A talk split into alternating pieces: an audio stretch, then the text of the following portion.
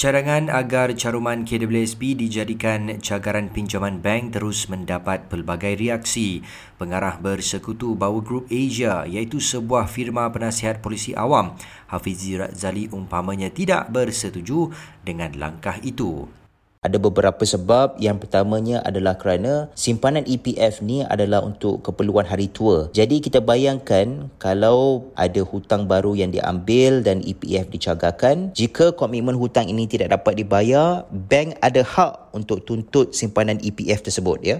Hafizi juga berkongsi antara risiko yang menanti pencarum. Ada kemungkinan besar mereka juga tidak akan dapat bayar komitmen hutang baru ini. Jadi kemungkinan untuk cagaran EPF ini dituntut bank adalah sangat tinggi ya kerana kita perlu fahamkan konteks bahawa 73% daripada penyumbang aktif EPF tidak pun mempunyai simpanan yang mencukupi. Justru ini nasihat beliau kepada mereka yang terdesak. Saya sarankan mereka menggunakan flexibility sedia ada menurut menerusi akaun dua. Contohnya untuk tujuan perubatan, pendidikan anak dan perumahan. Paling kurang pun mereka tidak akan terikat dengan hutang baru dan duit yang mereka keluarkan ini adalah duit hasil simpanan mereka mengikut yang telah ditetapkan oleh akaun dua. Jadi tidak ada komitmen lebihan dan risiko itu terhad kepada setakat mana duit yang mereka keluarkan sahaja dan bukan ke atas cagaran yang tertentu. CEO Far Capital Faizul Rizwan pula berpendapat langkah kerajaan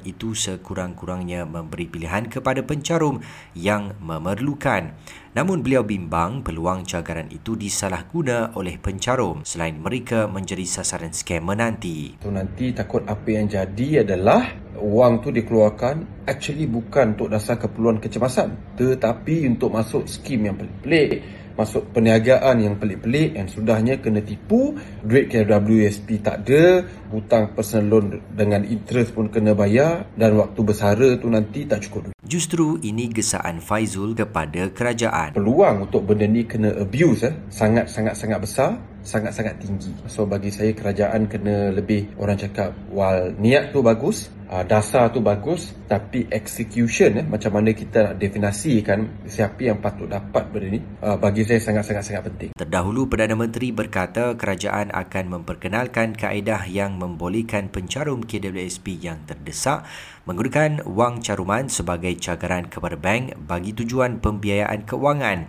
Namun jelas beliau mereka tetap tidak dibenarkan mengeluarkan caruman KWSP melalui pengeluaran bersasar seperti dilakukan sebelum ini.